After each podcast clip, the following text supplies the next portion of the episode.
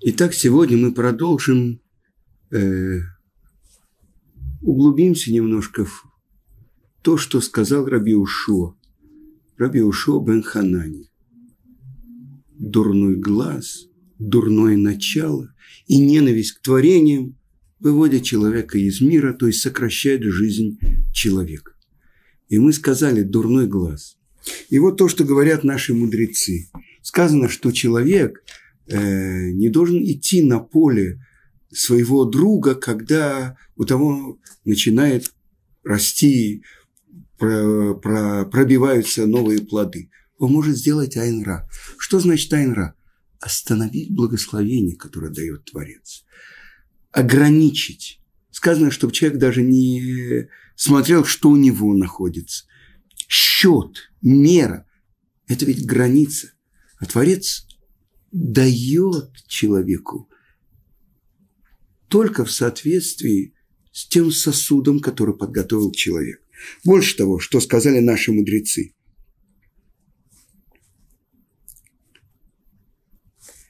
Сказано так в трактате Баба Кама, 107 лист. «И снимет Творец тебя все болезни, холи Мицраем, все болезни египетской». Сказал Рав, это дурное начало, дурной глаз. И сказано, что Рав пошел на кладбище. И что он сказал? 99% тех, кто лежат здесь, под этими плитами, они умерли от Айнра, от дурного глаза, от зависти. И только один, может быть, процент нормально завершил свою жизнь. Вы понимаете, мы живем в обществе людей. И на самом деле люди общаются, люди э, связаны один с другим. Что делает Айнра, если человек может остановить благословение даже на том, что принадлежит ему? Больше того, сказано так. Это уже сказано в трактате Баба Меция, 42 лист. Сказал Рав Ицкак, благословение не находится, но только там, где скрыто это от глаза. Как сказано, это в книге Дворим, последней книге Торы сказано, «Яца вашем итха, эт абраха басамех». То есть скрыто, саму именно айн. Сказано, что даже свиток Торы в ковчеге, в Арона Кодыш, у него тоже должен быть мозаль. А то, что говорят наши мудрецы, что почему были разбиты первые скрижали. Дарование Торы было при звуках шафара. Гора была объята пламенем. Весь народ стоял, то есть как будто это э, было разрекламировано, открыто. Последний раз, последние 40 дней, когда Муше был на горе Синай, это наши мудрецы говорят от начала месяца Илюль и до 10 Тишрея, до дня прощения, искупления, до Йом-Кипура. Эти 40 дней все евреи были в посте, в молитве. Было трубление в шофар, чтобы все раскаялись. Тихо, тайно. Вторые скрижали были получены. Вы понимаете, насколько важно. Есть люди, которые э, у нас есть обычай такой. Когда мы освещаем свой дом, новую квартиру, например, ко мне пришли мои родственники и сказали, что это такое у тебя сделано? У тебя вот это вот не добелили, не докрасили. Я говорю, они не добелили, не докрасили. Я целую неделю наждачной бумагой стирал, стирал, стирал, чтобы сделать на стене знак. Локоть на локоть, непобеленной стенки, что про, про, э, просвечивал э, э, бетон в память о разрушении храма. Что такое с другой стороны? Человек, у которого, скажем, э, царапина на новом Роллс-Ройсе или грязная на Бли Айнра, чтобы не было дурного глаза. Почему так часто подходит к ребенку, ой, какой красавчик, ой, какой Бли Айнра, наши бабушки говорили, уродушка, чернавец. Вы понимаете? Бли Айнра. Потому что мы понимаем, насколько завистливый глаз может причинить ущерб другому человеку. Это мы говорим, когда пресекается связь между источником и получателем. Это то, что делает человек, который завидует, который, но прежде всего он причиняет зло себе. Потому что тот, кто делает Айнра на другого, думает, ну почему у него есть такое? Почему он получает такую зарплату? Почему у него такая удачливая жена? Почему у него такие хорошие дети? Даже почему он так глубоко понимает Тору, а я нет. С другой стороны, в Талмуде сказано, «Кинат софри марбе хохма» – зависть, ревность между мудрецами увеличивает мудрость.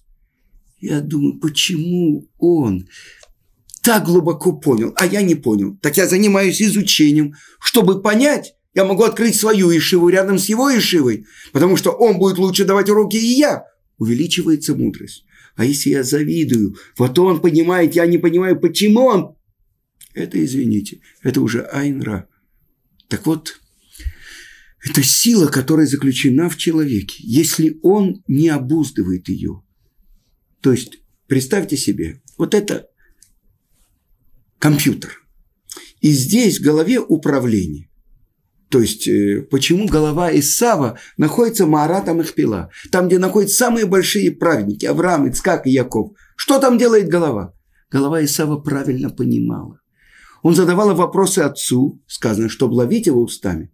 Но говорят наши мудрецы, это источник всей устной тары. Нет запрещенного вопроса. Отделяют, как отделяют десятину от соломы. Это же не плод, как отделяют. В Талмуде правомочен вопрос. Как отделяют десятину от соли? Соль – это кристалл, это не плоды. Правомочный вопрос. Кто происходит от Эсава? Есть мнение, что даже Раби Акива Раби Мейер, несомненно, написано в трактате Гитин, от кого происходит Раби Мейер? От Нерона.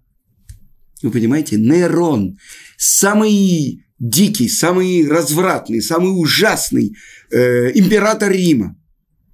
Когда он увидел, что все стрелы, которые он направлял четыре стороны света, направлялись к Иерусалиму, и он слышал голос «Иди и разрушь мой храм», он испугался Творца. И сказано в Талмуде, он принял еврейство тайно. И от него происходит великий Раби Мейер. Сказано везде в Мишне, где не упоминается имя, кто сказал, это Раби Мейер Веалиба да Раби Акива. И по мнению Раби Акива. Так вы понимаете, Исав, голова, правильное понимание. Но мы не можем сказать, человек учит Тору, что правильно понимать, но не делать. Если он учит не для того, чтобы исполнять, это не Тора, это философия. Мы учим для того, чтобы делать. И тогда должна быть прямая связь между моим пониманием и моим действием. Человек, который по-другому понимает, он уже другой человек. Рамбам поэтому о качествах говорит «деот», «деот раот», плохое понимание.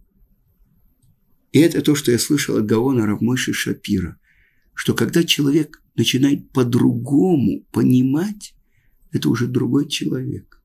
Но проверка этого правильного понимания, когда это спускается в его действие, когда он соединяет небо с землей. А что такое земля? Это его устремление. И обычно человек устремляется за своим дурным началом. Он становится ведомым, а не ведущим. Всегда, когда я не мог сдержаться, ударила э, кровь в голову, я взорвался. Кто тебя взорвал? Ты превратился в марионетку. Поэтому это источник, то, о чем мы говорили, это огонь, который воз, возносится вверх, это источник, это гнев. Каасани, говорит, объясняя Гаон из Вильна. Что это такое? То есть я поднимаюсь, я взрываюсь. Ну что такое? В этот момент Ецерара дергает за ниточки. И тогда не я управляю. А когда правильные соединения понимания, источник понимания, осознания, это в голове. Сказано, мудрое сердце сделай мне, Творец. Что такое мудрое сердце? Сердце желает, устремляется за своими желаниями. Мудрое – это значит обузданное, направленное, не дурное начало управляет мной, Помните, я привел пример, что на этом творении, которое называлось Нахаш, он ходил на двух ногах. Его целью было служить человеку, а он стал тем, через кого пришел соблазн мир, потому что на нем верхом ехал вот этот сатан. Так кто наездник, а кто, кто всадник, а кто конь? Человек должен быть всадником. Какого коня? Сказано, человек по рождению дикий осел. Так вот, обуздать этого дикого осла, это может только когда мое правильное понимание опускается на мое сердце. Мудрое сердце. Это значит, я не устремляюсь за своими желаниями, а я, его, а я их направляю. И это Посмотрите, какая сила заключена в человеке. И Талмуд приводит историю про военачальника Навуходонецера Навузарадана. И вот он пришел. Это было в конце, перед разрушением первого храма. И что он увидел в храме? Кровь на кафеле э, храма кипит. И он спросил, что это такое? Их сначала хотели ему не ответить евреи, он заставил их ответить, и они сказали, это кровь священника и пророка Захарии, которая кипит. А почему? Потому что его неправедно убили э, в храме. В храме. И тогда что он начал делать?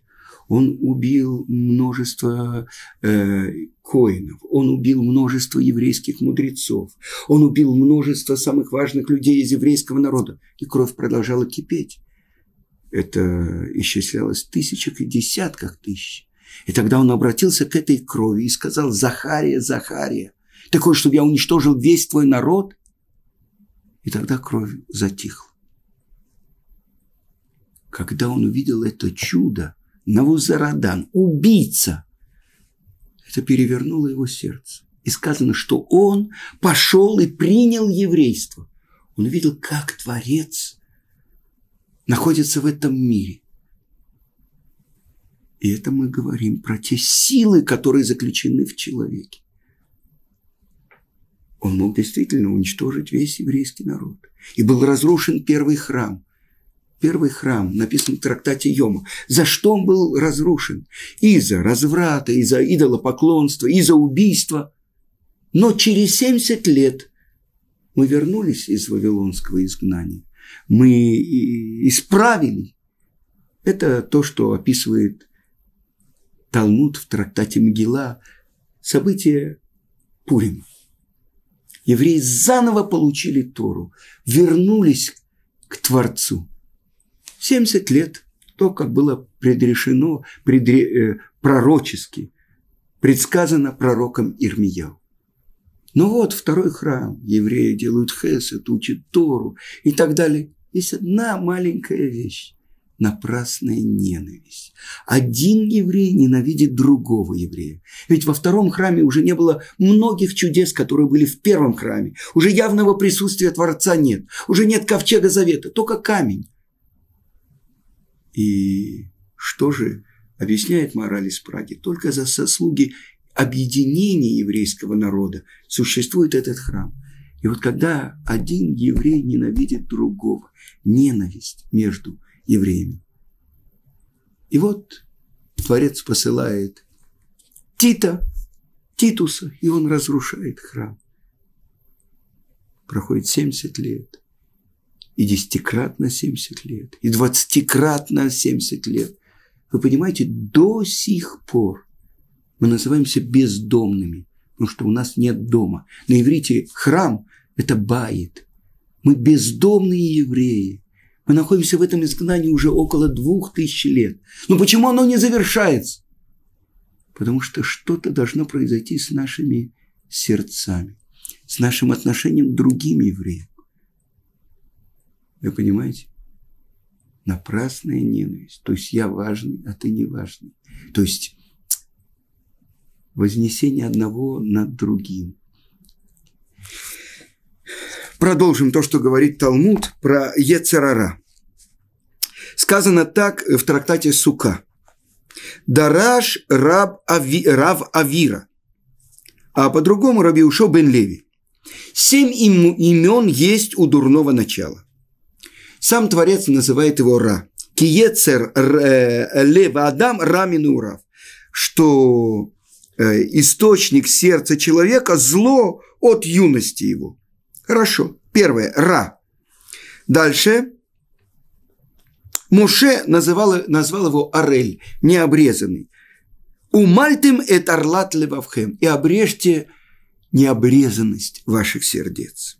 Давид назвал его Тамы, нечистый. Как сказано, Лев Тагор брали Элоким. Если сердце чистое сотвори мне, Тагор, противоположное, Тамы, нечистый. Так назвал его Давид. Царь Шлому назвал его Соне, ненавистник. Написано так, если, го, это в Мишле, в 25 главе Мишли, если голоден твой враг, дай ему хлеб, а если жаждет он, дай ему напиться, потому что горящие угли ты насыпаешь на его голову. Значит, как он его называл? Сонны. Это главный знаете, больше, чем арабы наши ненавистники. Мы ненавистники сами себя. Дурное начало, которое находится в нашем сердце. Оно представляется другом человека, самым близким. Ну что тебе вставать так рано? Полежи еще, поспи. Да? Что тебе учиться еще пять минут? Ну, ты же устал. Иди поболтай, выкури сигарет. Лучший друг. А на самом деле это первый и главный ненавистник человека. Это то, что сказал самый мудрый человек Шлома Амелах. Дальше. Э,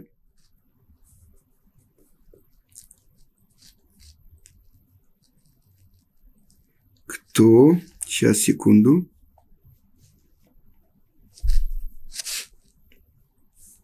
О, пророк Ишаяу назвал его Михшоль, то есть преткновение.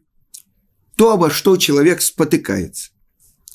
Дальше пророк Ихескель назвал его Эвен, камень. Э, и сказано, чтобы Творец э, снял, забрал у нас каменное сердце. А пророк Йоэль назвал его Цфони, скрытый. Как сказано, в Цфони архик миалейхем. Цфони – Цафун скрытый, спрятанный, то, что спрятано в твоем сердце. Так вы понимаете, каждое из этих определений, оно несет в себе очень глубокий смысл. И это то, что говорит Творец, говорят наши мудрецы в трактате Кедуши, что Творец сотворил дурное начало в человеке. И он сотворил противоядие, лекарство от этого дурного начала. И что это? Это только одно лекарство. Это Тора. Но, как мы сказали, не просто человек, который учит Тору, знает, где, в какой книге что написано, может процитировать, достать книгу. Талмуд сравнивает такого человека со слом, нагруженным книгами. Нет. То, что ты учишь, должно опуститься на твое сердце, превратить тебя в другого человека.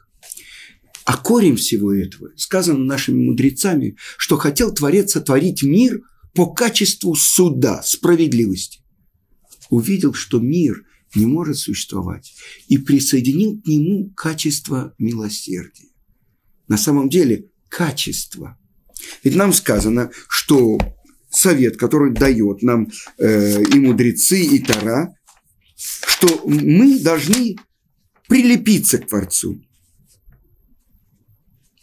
что мы бы должны быть подобны ему в качествах, да? Без дат ленефиш лотов. Душе человека плохо. Так что это значит? Человек, у которого нет верхнего этажа. Представьте себе человек, который всадник без головы, помните? Или голова профессора Доуля.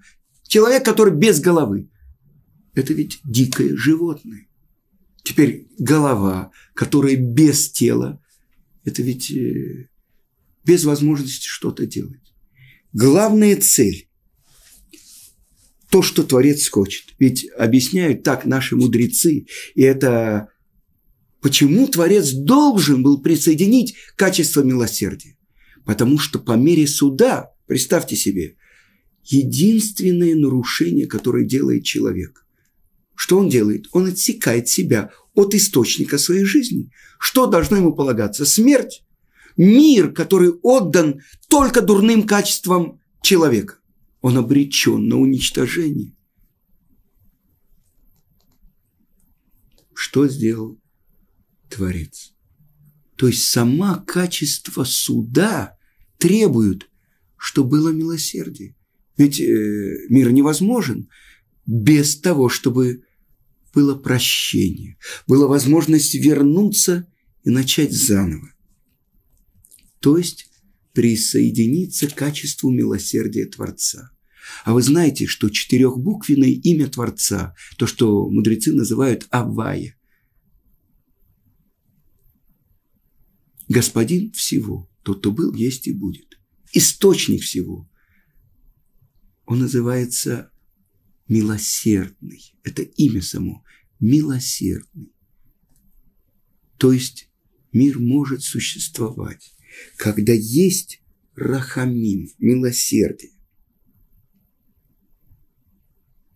И тогда, если есть соединение, соединение действия с разумом, когда человек все свои поступки взвешивает, тем самым он обуздывает то необузданное животное, которое хочет всего того, что запрещено Тарой. И не хочет всего того, что Тора разрешает. И сказали наши мудрецы, «Ло нитна Тора или негет ецерара» но только против дурного начала. Только потому, что по природе человек хочет все то, что Тора запретила, и не хочет все то, что Тора, Тора сказала, делай. Ведь заповеди делятся, делятся на 248 заповедей делания, асе, и 300, 365 заповедей неделания.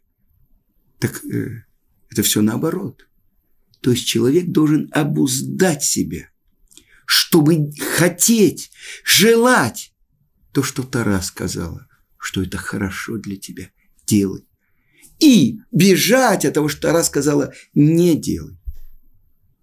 Так вы понимаете, какая великая работа лежит на человеке. Быть разумным человеком.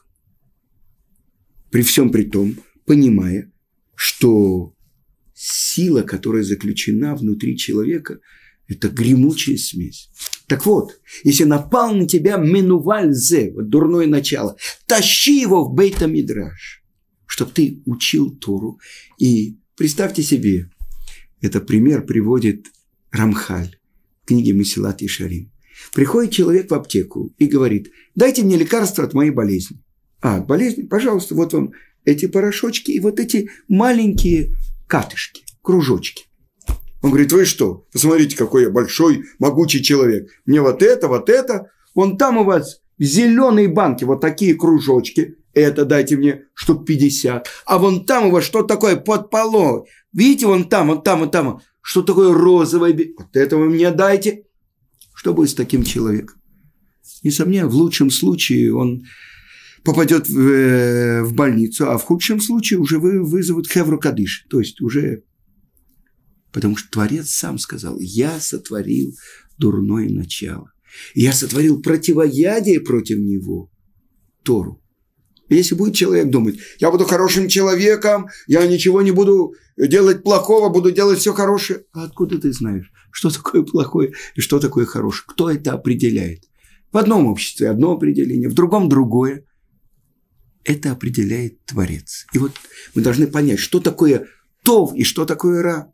И это я слышал от Гаона Рамыш Шапира. Что почему, когда первосвященник в храме поправлял фитили в семисвешнике, это называется атават нерод. Тов – это хорошо. Хорошо направлял фитили. Что это такое? И он объясняет. Атават нерод – это так поставить фитили, чтобы масло правильно поднималось по этим фитилям и хорошо горело. Тогда что такое тов? Это когда полностью выполняется назначение. А что такое ра? Приводит Мишна. Котель Рауа, Сулам Рауа, стена шатающаяся, лестница шатающаяся, шатающаяся. Не приводящие к цели. Тогда определение. И увидел Творец. Вот все то, что он сотворил. И вот это хорошо. Тов соответствует. Через это ты можешь достичь цели. Ара – зло, то, что не приводит к цели. Тогда что же такое абсолютное добро? То выполнение цели, ради которой Творец меня послал в этот мир. Когда я выполняю его волю, это называется то. Когда я нарушаю его волю, это называется ра. Это не приводит к цели. И тогда мы поняли очень глубокую вещь, что главное, ради чего человек приходит в мир, чтобы исполнять заповедь, выдерживать испытания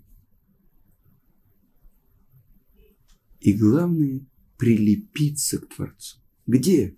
В мире, где столько само по себе слово «олам», «мир» – это скрытие, «элем», где столько скрывает человека от Творца, а Творца от человека.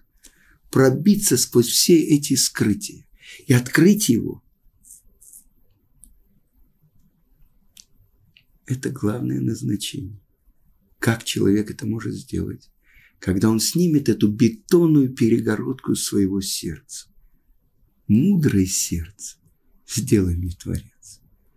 Сердце, которое желает исполнять волю Творца, того, кто его послал в этот мир.